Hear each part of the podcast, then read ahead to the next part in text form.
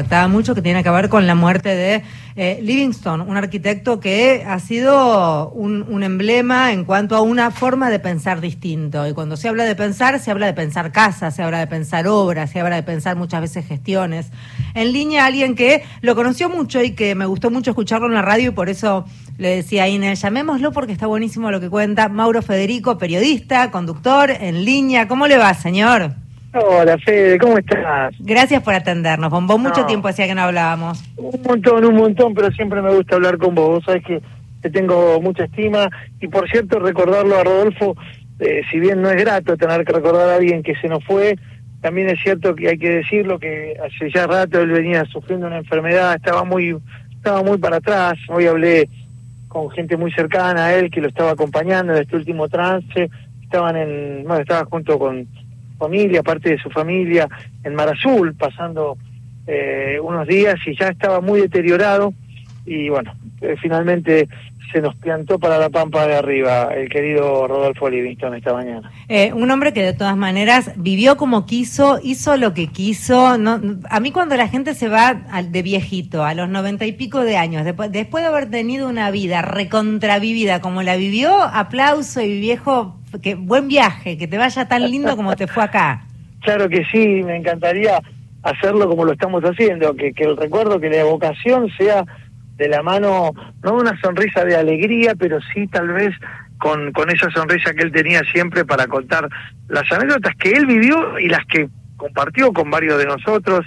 Eh, yo lo conocí laburando allá en la década del 90 en la, en la revista Humor, me tocaba a veces editar sus, sus columnas.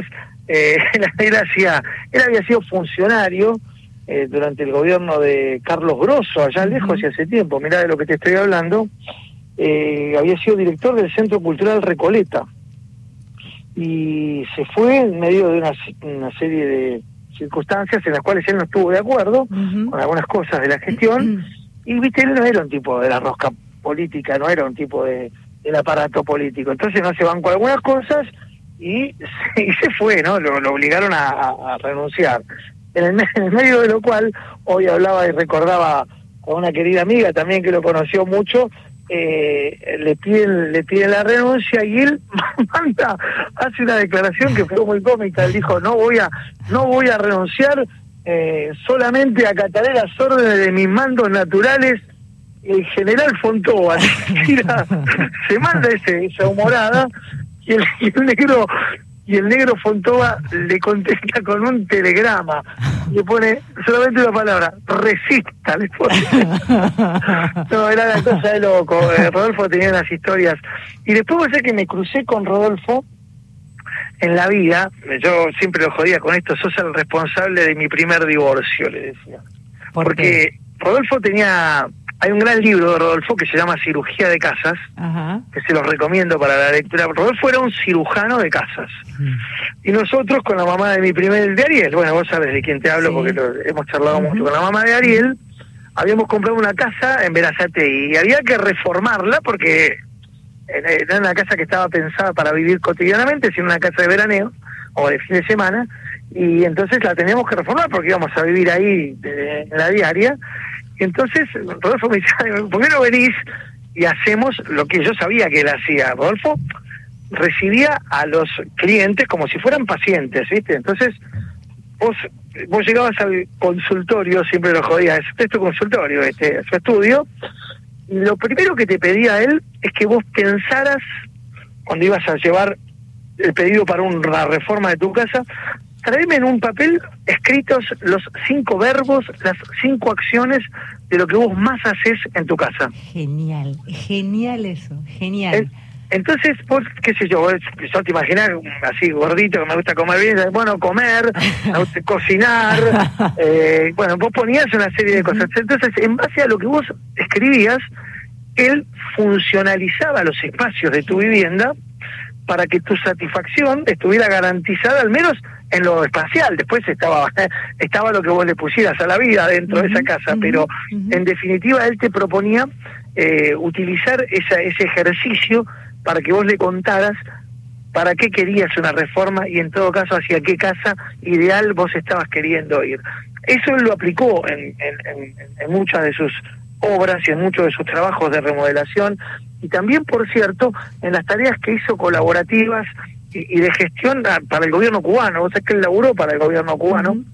Él estuvo eh, viviendo allí en Cuba, allá por la década del 80, y llevó a cabo tareas de construcción de viviendas familiares pensadas para darle a buena parte de ese pueblo cubano, sufrido por cierto, eh, la posibilidad de acceder a una a una vivienda digna. Bueno, decía que fue responsable de mi divorcio, no, lo, es una broma esto, pero en definitiva, a partir de aquel, aquel intento fallido de reforma, la mamá de mi hijo se enojó porque no entendió el sentido, pensó que nos estaba cargando, Rodolfo, y terminamos peleándonos. Finalmente, meses después, terminé divorciándome de ella. Pero Se llamaba Método Livingstone y fue ganador de premios y de menciones en todo el mundo por lo interesante y revulsivo de esta forma de mirar la arquitectura y esto que cuenta Mauro, Mauro que realmente es súper interesante y mientras te escuchamos, todos creo que estamos pensando cuáles serían los verbos que aplican a nuestras vidas y a nuestras casas, ¿no? Sí, sí, sí, bueno, de, hecho me acuerdo una vez...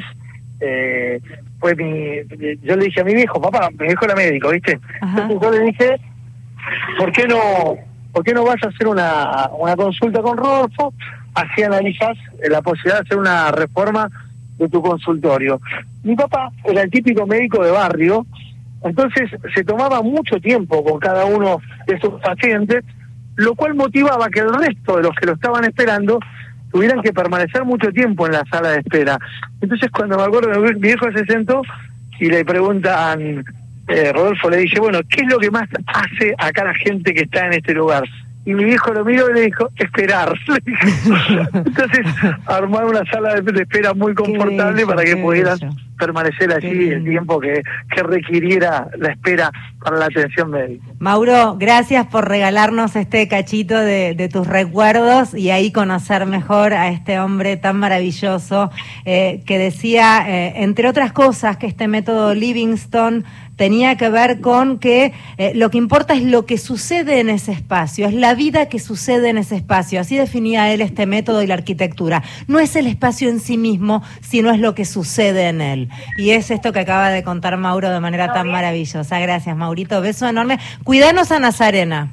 Sí, Te lo pido. cuidamos a la Lomagno que mañana estrena también su programa propio, así que estamos muy contentos.